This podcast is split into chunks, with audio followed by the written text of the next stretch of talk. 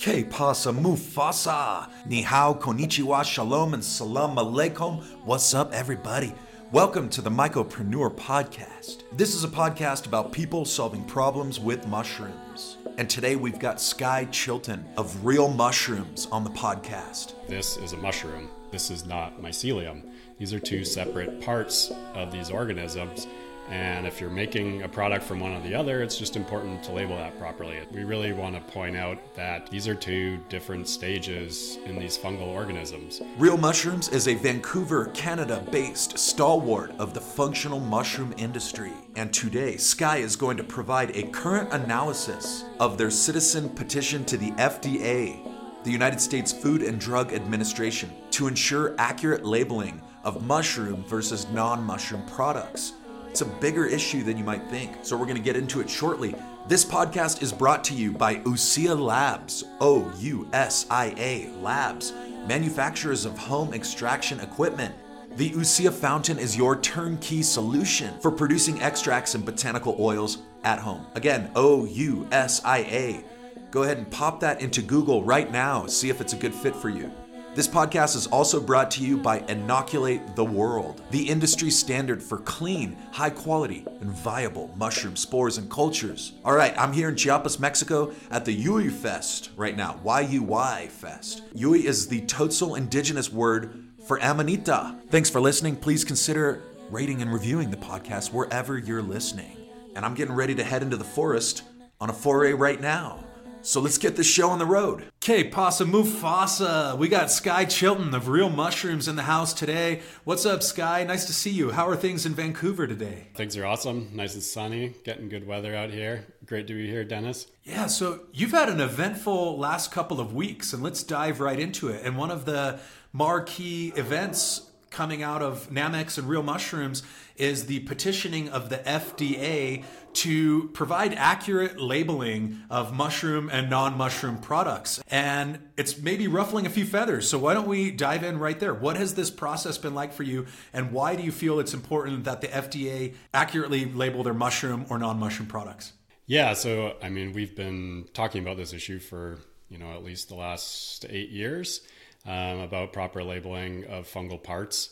Um, and now just recently submitted uh, a 30 page legal brief uh, to the FDA uh, outlining sort of the issues around labeling and proper labeling and label transparency um, and basically like fair economic practices.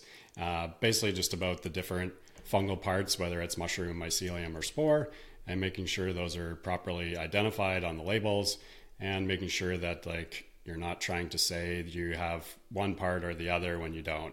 Um, so if your product's made of mushroom, don't make it infer that it's got a mycelium in there unless it does, and vice versa. If you've got a mycelium based product, um, don't sort of infer from using the term mushroom or say mushroom in images in your marketing that make people think that it has mushrooms in there when in fact it might not have any.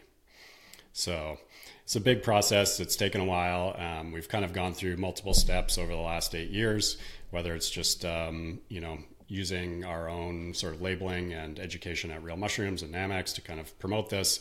Um, and a lot of Namex customers and other brands that are selling mushroom extracts have kind of jumped on board with, say, like, you know, making sure that you know you say mushroom properly and you know making sure that hey you know these other products might have mycelium in there and it's not mushrooms and trying to like cut through a lot of confusion um, and now this is sort of the next step in the process. This this process has been going on for eight years as you mentioned. Do you feel that you're close to closure or is this just an open-ended sort of infinite um, game of chess that's happening as far as you can see yeah, it's definitely, I'd say, quite open ended, and it's probably going to go back and forth for a while. Like, we obviously hope that the FDA might step in, but uh, we don't, you know, that would be best case scenario. I don't know if it'll happen or not. Uh, certainly, we're getting a lot of good comments on our FDA petition. Um, if you go to it and check out the comments there, we have a lot of support from the industry who are totally agreeing with us and want to see label transparency and make sure the proper fungal parts are labeled correctly.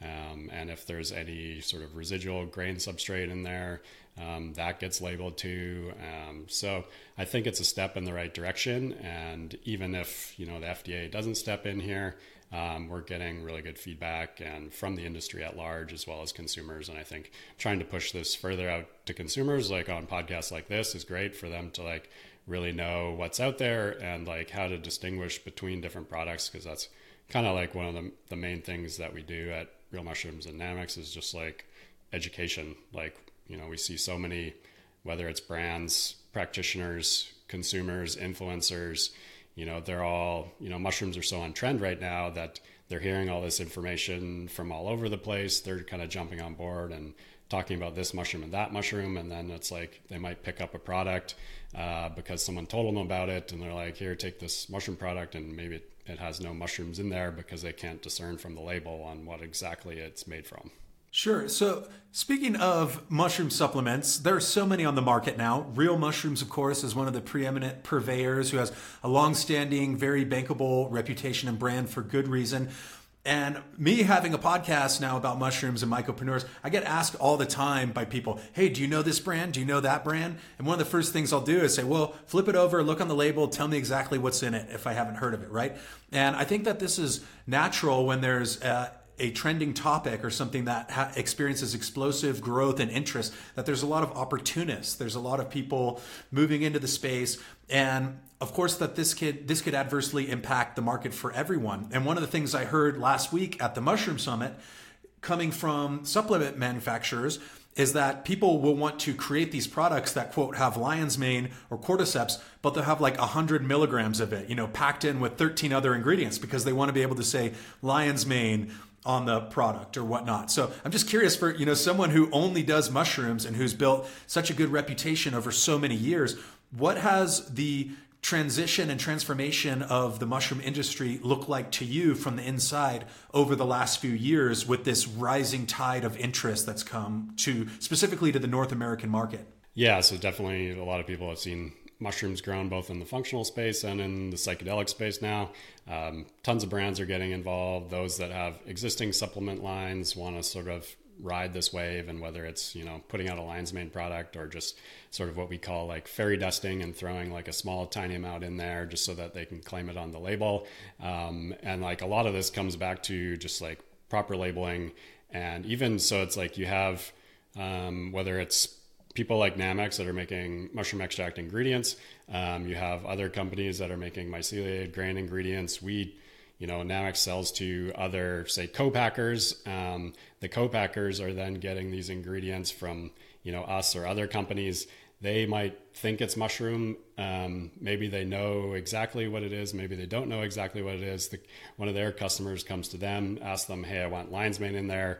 The cut, the customer, sort of the actual brand, is like, they think it's mushroom so you kind of you can end up with this really bad game of telephone um, just because the knowledge level can be really low and you know the co-packers themselves probably don't know what questions to ask uh, their suppliers to see like okay is this made from mushroom? Is it made from mycelium? Is there still like the substrate in there? How to like what are the quality markers that we need to look for? Um, do they care about quality? Do they just want the cheapest ingredient possible to put on the label uh, there's all these different questions in there. And so it's like you know finding a reputable brand that you trust that like is testing the ingredients and has quality markers and all that and can tell you like how it's all grown how it's all processed. Um, so many important factors there. So yeah i could i bet you get peppered all the time with questions yeah, it's interesting because I'm not really a mycologist. Like, I certainly know more than the average person, but I'm much more of a mushroom enthusiast, advocate, and a media guy. So, you know, I even have to navigate this when I'm promoting brands who want me to promote them. And I have to say, well, tell me as much as you can about who you are in your process. And I find that that's where there's a real value added opportunity for a lot of brands to also do content creation. And like Mushroom Revival is a great example of this. Alex Dorr, right, has the podcast, has written books, has the website. And I think that's great when you can cast this wide net and and you know just like you said you're also an educational company above and beyond just doing supplements which is so important because even within the industry within the in crowd there are some unsettled open-ended dialogues that are happening which I'd love to get into shortly.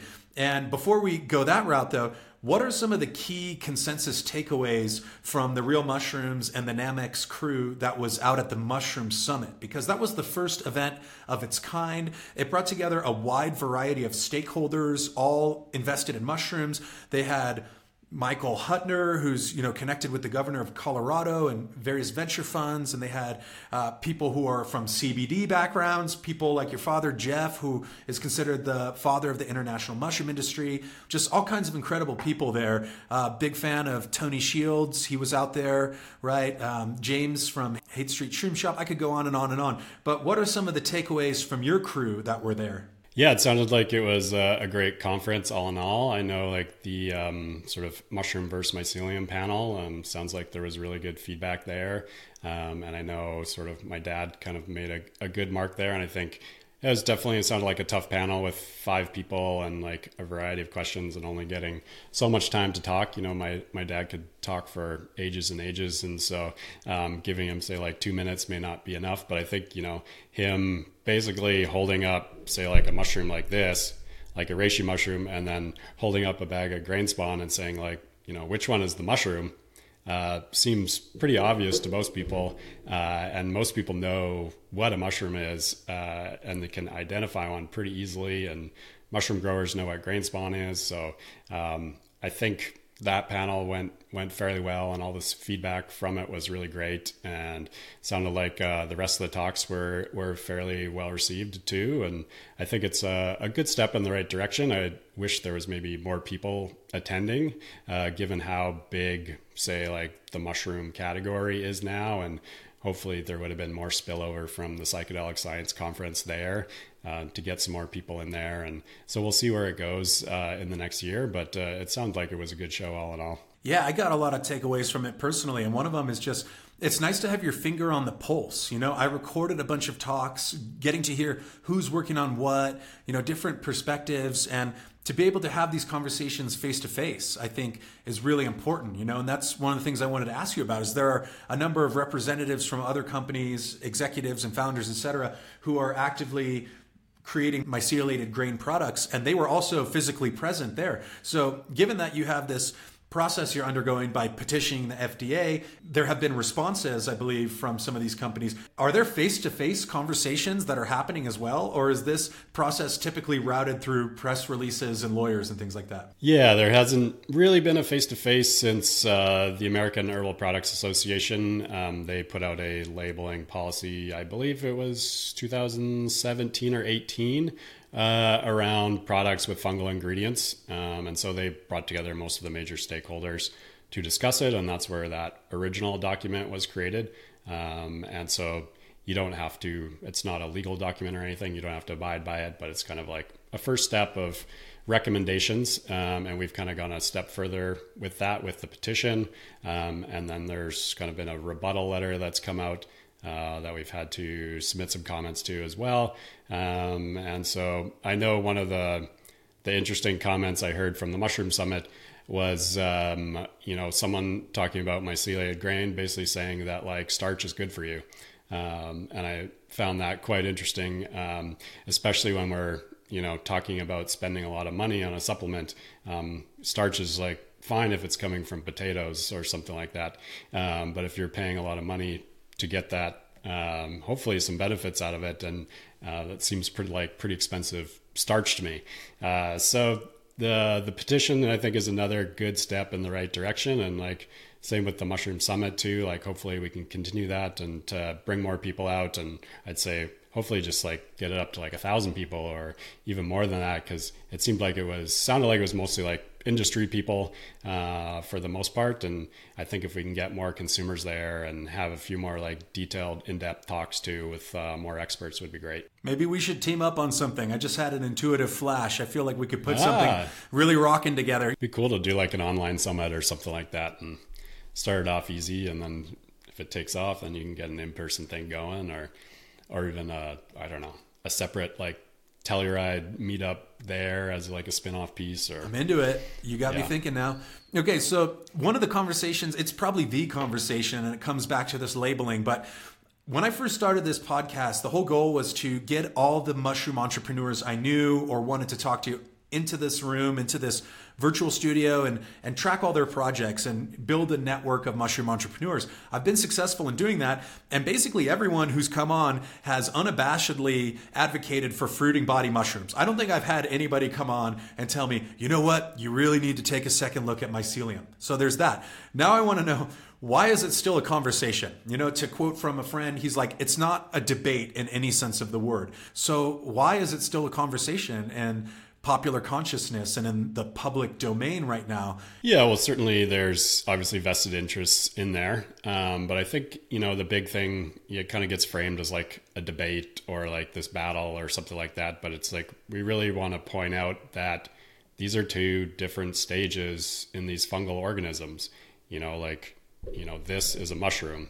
You know, this is not mycelium. These are two separate parts of these organisms and if you're making a product from one or the other, it's just important to label that properly. It's kind of the same as like ashwagandha or something like that. You know, if you're using the root, you should be labeling it as root. If you're using the leaves, you should be labeling it as leaves. And then that kind of the same thing goes for the research. So this is all kind of aside from like efficacy, which, you know, that's obviously very debatable. But when we're talking about, you know, actual products, you know, it's like we've got a lot of the research originally is based off like mushroom extracts. If you look at like traditional Chinese medicine, you know, that's all basically on like teas and decoctions where they're using the mushrooms to just boil them down, which are kind of like crude hot water extracts. That's obviously gone to another level now. Um, and then for the sake, when we're talking about mycelium, you know, you've got a couple different ways there, whether it's like so in, in China, when we go over there and visit our suppliers and manufacturing partners and go out to the farms there, you can, most of them over there, like they produce mycelium in a liquid. Um, so if you think about like tofu or whatever, you can basically like grow mycelium in a liquid broth, uh, drain off the liquid, and then you basically have pure mycelium. And so that's kind of what a lot of the so PSK out of Japan, which was like an improved uh, cancer therapy drug, as well as like PSP in China.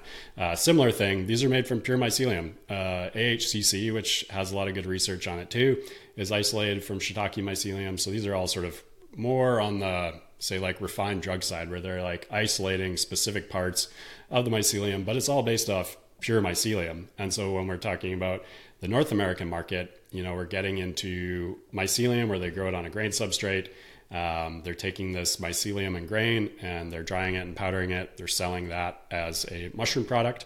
Um, typically, there's no mushrooms present. There's kind of some vague uh, marketing claims in there. Maybe they use like the term fruit body and they want to say like the mushroom is the entire organism, but I would kind of say like, hey, do you do you go into the grocery store and ask where like the fruit bodies are? Like, are you gonna ask something like that? Like, you know, people know what mushrooms are. It's it's pretty self-explanatory. So it's kind of funny to continually have this, you know, I guess debate in a way. Um, but when you look at like the mycelium research, I know there's a good amount of research on mycelium. Most of it is on pure mycelium that's made with a liquid, so very different from what we find over here or from isolated fractions from mycelium. So, you know, there's a big talk about uh, and lion's mane, for example. So that's produced in the mycelium, um, and there's a clinical trial where they use five milligrams of erinacine A, which is a specific fraction of erinacines. Uh, and then there's another paper that basically says, hey, we looked at pure mycelium, we found 0.01% uh, per gram in pure mycelium. So when you start to like extract extrapolate all this out, I mean, an effective dose could be like 500 grams of myceliated grain uh, when you fi- figure in all the grain dilution in there and stuff like that. So um, there's a big kind of disconnect when people like talk about the research and making sure you're looking at you know, efficacious doses, all along those lines. Like it kind of goes on and on and on. Um, that we could kind of get into in many different ways, like you know the myceliated grains being spun as um, a fermented food product now. Like we've kind of talked for the last four years about it being very similar to tempeh. Uh, tempeh being, you know, a food out of Southeast Asia where they take cooked soybeans and they grow a fungus on it, very similar to, say, taking rice or oats and growing a specific type of mycelium on it. Um, so now some of these companies are claiming, yeah, it is a fermented food that is similar to, say, like tempeh or yoga or yo- yogurt or kombucha or kimchi. Um, but when we kind of really take that um, into context and really look close at it, you know, like tempeh is like all these products are based on their substrate. Um, so tempeh is based on fermented soybeans, and yogurt is fermented milk. You know, kimchi is fermented cabbage. They're all based off their substrate. Um, so, kind of what we're really talking about is like fermented grain products. Uh, and they all have their own trade name too. You know, nobody goes into the grocery store and is asking somebody where the fermented milk is. You know, they're talking about, hey, where's yogurt? So, do we need a separate trade name here to describe uh, myceliated grain if it is actually sort of a new novel food in a way like these other like tempeh or yogurt is?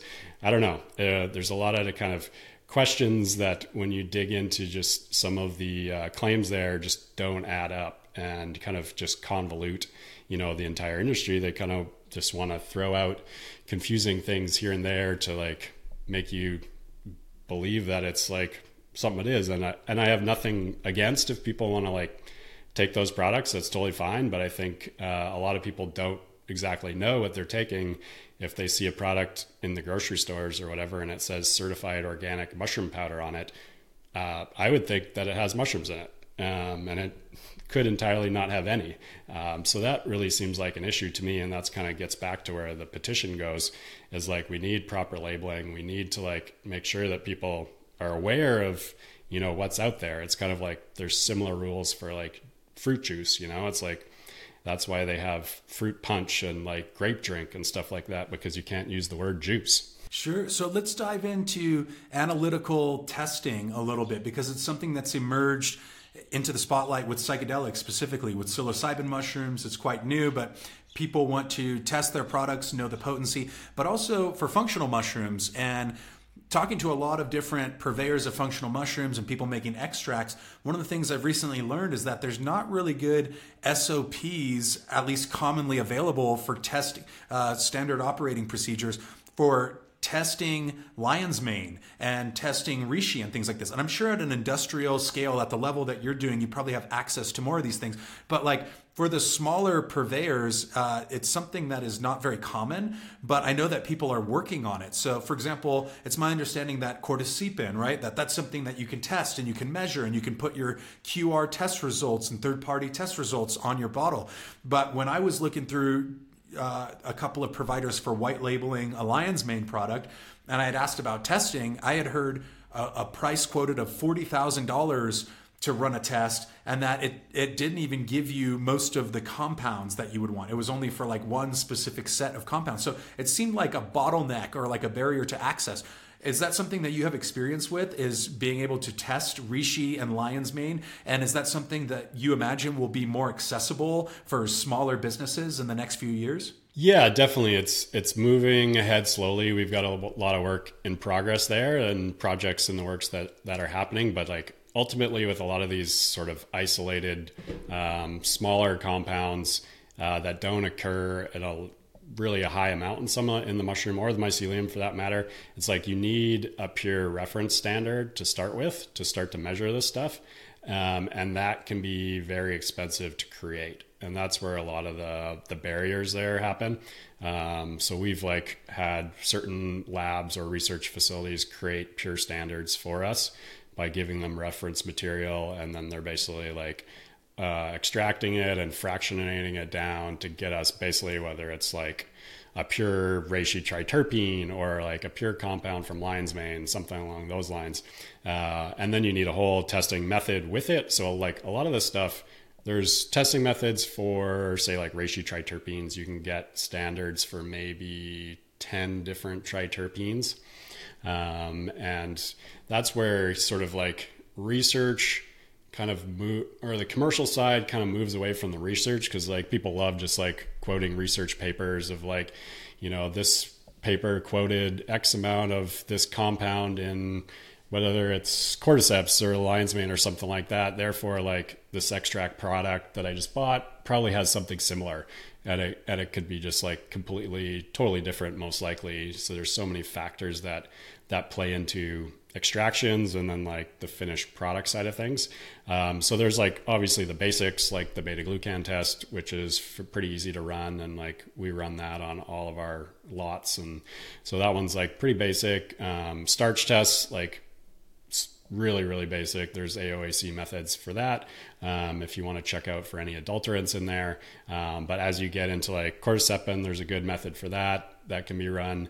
Um, but as you get into say like reishi triterpenes um, there's a few different ones you can do there. But like the lion's mane compounds it's like it's not out there. The methods like the standards aren't there. So it's like it's pretty tough. Like we don't know of any commercial labs that'll run, say, like testing for hericenones or erinacines and there are products out there that are claiming to be testing those products or those compounds. And it's like we know it's uh, just junk uh, for the most part but uh, you get the yeah you know you've got consumers who are doing these deep dives and it's like this compound says x y and z so i really need to have this compound in the product i want to buy.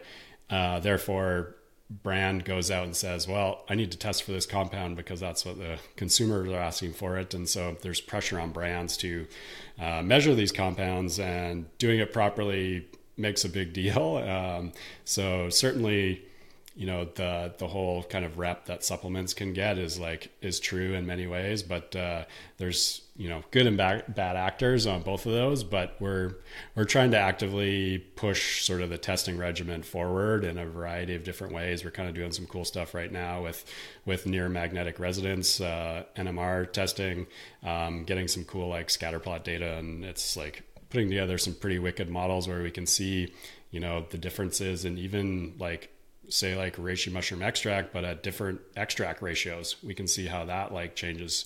Um, so we've got some fun stuff coming down the pipeline. But for small businesses, like I don't know, like the stuff isn't cheap. That's the thing. It's like these are expensive test methods. Like we'll we'll probably spend at least you know a thousand bucks on every lot, probably minimum, just running all the different tests related to what we need to do for it to clear sort of quality control. So um, for small, say like smaller scale producers or people who are doing like tinctures and things at home or in like a small scale batch scale you know it's it's tough to like afford to run some of this stuff. So it can definitely you can run into affordability issues and that's kind of just the way it is. Um, ultimately like these are abstract tests. They're not something like you know pesticides or heavy metals or something that you can send to basically any lab and there's an approved method that they can run no problem.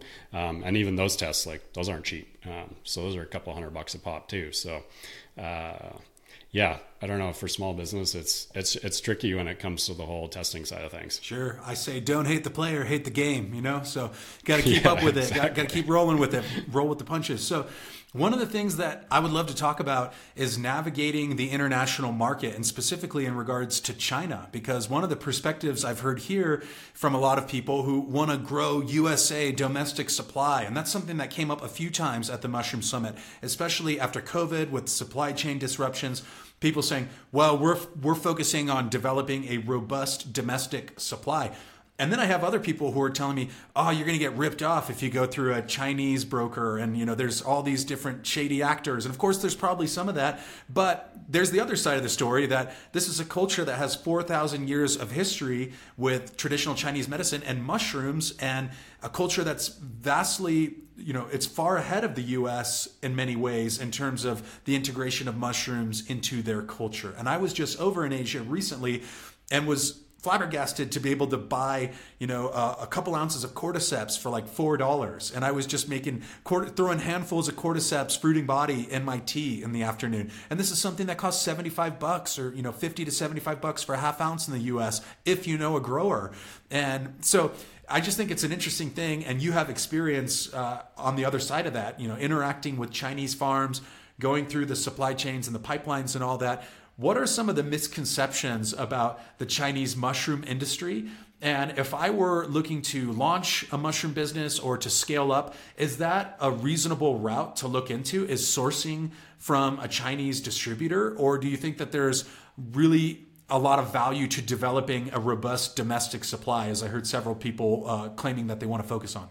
Yeah, a couple things there. Like, if I would suggest just go to Namex and start there to make it easy on yourselves. Uh, certainly, there's there's good suppliers and there's bad suppliers, and it's like I kind of say like China makes the best and the worst of everything. You know, it's like they make the iPhone, they make some cheap stuff at Walmart. Um, it's you get kind of the full gamut, and if you don't know what to look for, um, how are you going to know when somebody gives you a random powder um, that it is what it is? Um, so I think knowing you know the specific quality pieces there, and then it's like with China, it's like you have, like you said, you've got this huge history um, thousands of years of use through traditional Chinese medicine. Uh, they're the first to start cultivating mushrooms over 800 years ago. They're growing over 90% of the world's mushrooms. They have dedicated research institutes specifically for mushrooms. They've got more mushroom researchers than anywhere else in the world. You know, they're using mushrooms and basically teaching small towns how to grow mushrooms to like help bring them out of poverty. Uh, they're it's like their number five agricultural crop. You know, it's totally integrated into their culture where like they must eat way more mushrooms per capita than we do like multiple times over. Like anytime we go over it's like every meal has some kind of mushroom dish there and it's like you can go to the grocery store and and buy just like you know enoki cordyceps king oyster like all all the ones that are sort of more abstract and culinary over here that are tough to find or whatnot that's like those are just in the grocery store. Um, but when it comes to like mushrooms and say like mushroom extracts so like you know it's pretty easy to grow them for the fresh market. So we see them at the farmers market over here everything like that. But most of what you're paying for is water. So mushrooms and mycelium are both you know roughly 90% water weight. Uh, so once you dry that out you've got actually 10% weight there. And so that's where a lot of the economic costs come into play and that's where the economics start to break down. So if you think of like shiitake say being five dollars a pound fresh and as soon as you dry that out that dried mushroom has to give you fifty dollars a pound. Um, and then if when we look at extract powders we're starting with a dried mushroom uh, and then we're talking about grinding it extracting it turning it back into a powder. You know it costs more to do organic and you know this is shiitake is like one of the cheaper ones to grow and then when you're talking about reishi or like turkey tail or some of these other ones that are cordyceps that are just like trickier, harder to do, you know, the costs really get very expensive. And, and this is really the reason why companies grow myceliated grain. It's, it's just taking that mushroom growing process out of there and just like, we'll grow the mycelium out. Cause normally, you know, myceliated grain is for a mushroom grower is just grain spawn, uh, which they're taking each one of these grains and using that on their final substrate to inoculate their their grow bed. Um, but it's kind of just like, okay, we're just going to take that, harvest it, and and sell that as basically a mushroom ingredient when you know there's no mushrooms present, and that really comes back to the economics of it. Of like, this is really expensive to do in North America, unfortunately. Um, so do we want to like go with it? Like, if we want to get it, we're going to have to go to the source. Like, um, China just man, like when we go over there, it's it's pretty insane. Like low tech to high tech, where it's you know low tech growing back in the mountainsides, uh, growing with the seasons. You know they start reishi earlier and harvest it in full full summer where everything's hot. Where say like the cordyceps lion's mane it starts a little bit later when it because it likes the cool weather, but it's like these are most of the time like bamboo shade houses, like super low tech stuff that then get harvested and taken to state of the art multi-million dollar extraction facility you know with water treatment stainless steel everything that you know i don't know if we maybe the cannabis industry has something similar but i don't know of anything similar for mushroom extraction at at this kind of level that we're talking about, where you can put out hundreds of tons of product in a year.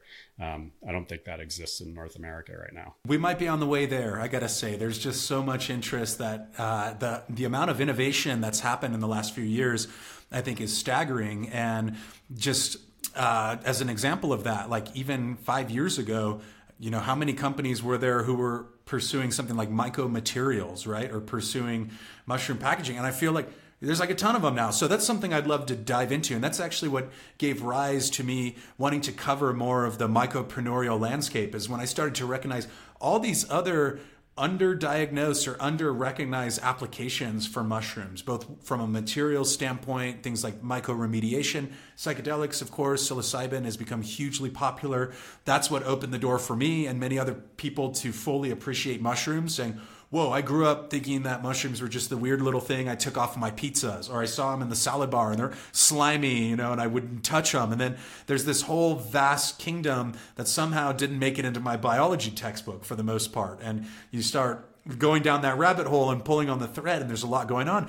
And what I find interesting is that depending on who you ask, the size of the mushroom market and like what exactly is encompassed within that is drastically different. And as an example of that, uh, someone I've been in contact with, Mark, who runs a, a, platform called Myco Stories. He's tracking all of the different fungi startups around the planet, and he's grouped them into a number of different categories, omitting like regular culinary mushrooms, like button mushrooms and portobellos.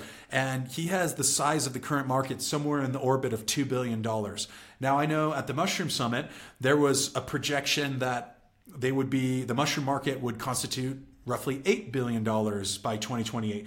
And then I see other industry analytical reports saying it's a $100 billion industry by 2030, right? And like you're just kind of all over the place. And I think if you were to include button mushrooms and portobellos and more standard fare like that, it would up it would go up to like 50 billion according to mark and please anybody listening do your own due diligence don't quote me precisely on the numbers this is just a general idea but with with what you're doing and being intimately and dynamically involved involved in this industry are you pursuing some of these other different pathways of innovation? Or do you feel like are you buttoned down focused on continuing to to own your niche and to own what you're doing with real mushrooms?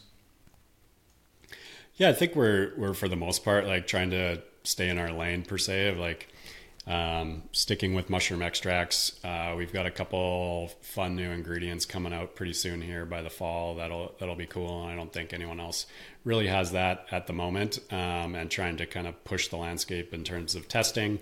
Uh, but I mean, we're always keeping our eyes open. Um, we're certainly like watching the psychedelic space to see what's happening there. Um, but yeah, like there's in terms of like the packaging, the the leather, the like food replacement stuff. Um, I feel like all that's like super cool. I don't I don't think it'll be something we'll we'll get into. I know like that stuff just costs you know there's so much like capital required to like do all the R and D work on that. Um, it's completely kind of separate of of what we're thinking. But yeah, I think you know we've seen yeah multiple sort of revenue numbers thrown around about like what the market could entail at some point. But I, I think the the cool thing is just like people are getting used to mushrooms again. You know, like I feel like so many people were um, just like scared of mushrooms, and I think you know we've grown up with a lot of that. I think in our culture of you know be afraid of mushrooms because you know they can kill you or whatever like don't don't pick that or whatever and uh, whereas if you look at say you know the european cultures who've grown up with a lot of foraging you know they're they're still out there picking mushrooms and i feel like they eat a lot more mushrooms too. And and so i like that people are getting more uh, versed with mushrooms and it's like they're they're hearing about the health benefits and they're you know whether it's putting them into your diet if it's just as food or a supplement i think like all that is good. And just um, any of the side stuff too with yeah packaging all the different like the new leathers and shoes and stuff like that. If hopefully it's hopefully it's economically viable. I guess that's kind of the the biggest key piece of that. Like there's a lot of cool prototypes and and I don't know if it'll just be say like Tesla will we'll start with a super high end product in order to like get the initial movement and then if they get scale they'll bring the price down a lot of that stuff but i think um, still a lot of stuff where it's it's more or less concepts and even in like europe i've seen them trying to do like buildings out of like mycelium bricks and stuff like that. Uh, so whether or not that moves into like full scale practice um, and actually becomes economical, I think well that's still something to be seen. Totally, super interesting to follow. I myself have stacked my chips in the media landscape. It's uh, very low overhead and something I enjoy doing very much and one thing I, I realized pretty early on, especially in regards to psychedelics, but also just mushrooms in general, is the need for really quality, transparent educational platforms. And that's something I wanted to ask you about is what are some other avenues that people can start paying attention to if they want to track the mushroom market, if they want to, you know, keep their finger on their keep the finger on the pulse and understand what's going on in the global mushroom industry. I know, for example, there's a conference that happens every couple of years, and that the last one was in Belgrade, Serbia. I'm forgetting the name of it, but when I tapped into that and and started following some of their work during that time. But what are some avenues that people can pay attention to to stay abreast of really top quality, best in market information about mushrooms? Yeah, I mean, certainly we at Real Mushrooms, we publish a lot of articles there. It's more like, say, like mushroom education as opposed to like what's happening in the industry. I know like uh, Tony at FreshCap, like his the Mushroom Show seems like a great one for covering all the like day to day subjects that are going on. In terms of conferences, uh, you've got uh, the International Society for Mushroom Science. Uh, they have a conference every four years, I want to say. Um, it's actually in Las Vegas next year uh, which will be pretty cool. The last one got canceled due to COVID, um, but we were there. Let's see, 2016 was Amsterdam. Uh, that was a fun conference. And then there's uh, IMMC, which is the International Medicinal Mushroom Conference. Uh, last one, oh, that was the Serbia one.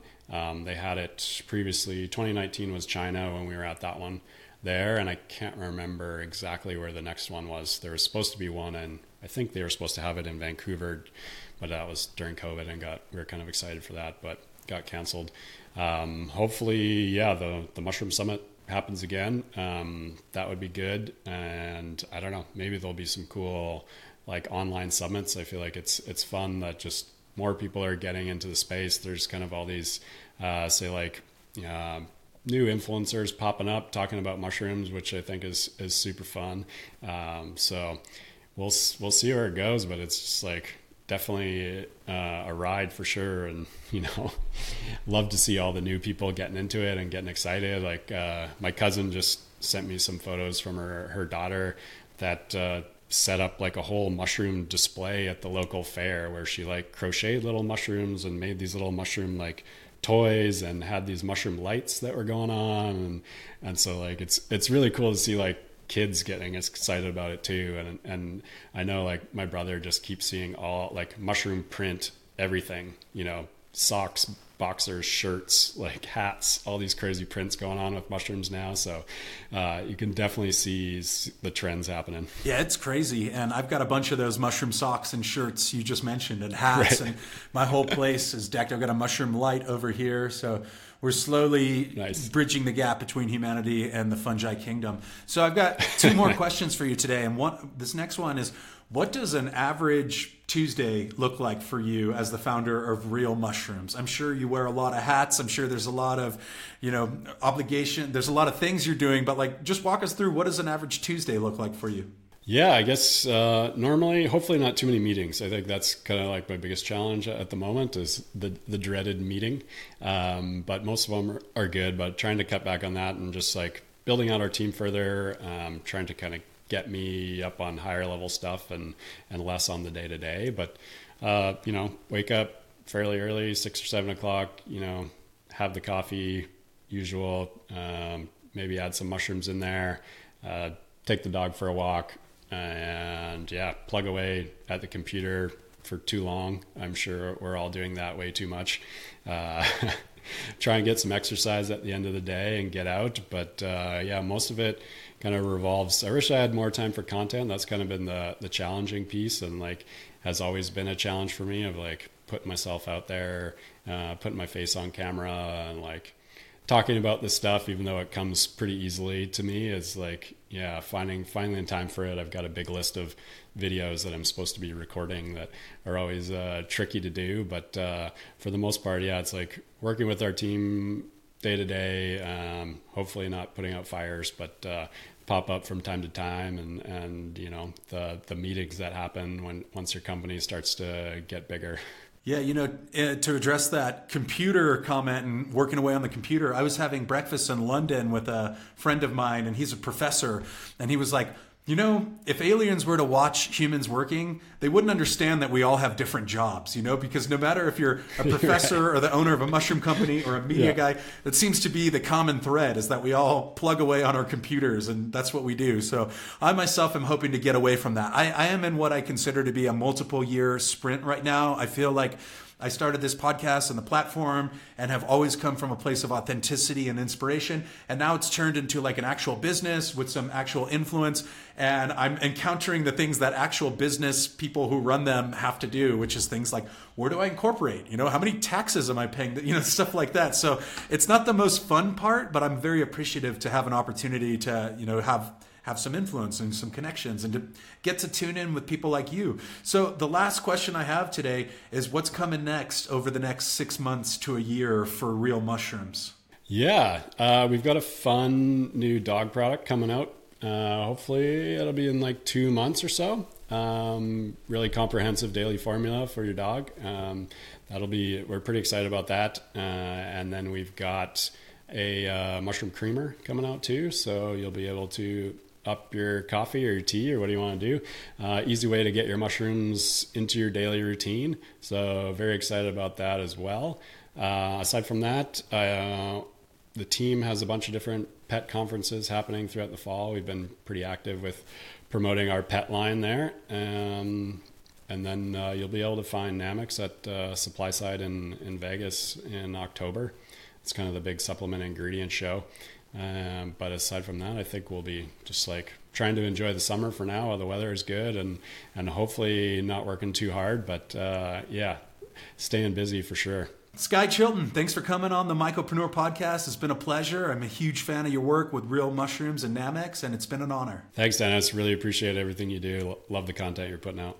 And that is a wrap. Thank you for sticking around to the bitter end. It's very sweet of you to commit so thoroughly. Don't be a stranger. Let me know what you thought of this episode, and please consider checking out the substantial backlog while you're at it. You can reach out to me via email, mycopreneur at gmail.com or hit me on any of the numerous social platforms that I'm currently active on. At Mycopreneur Podcast is the handle on Instagram and Twitter. Thank you all very much for sticking around. Have a wonderful day. I'll see you back here next week on the Mycopreneur Podcast.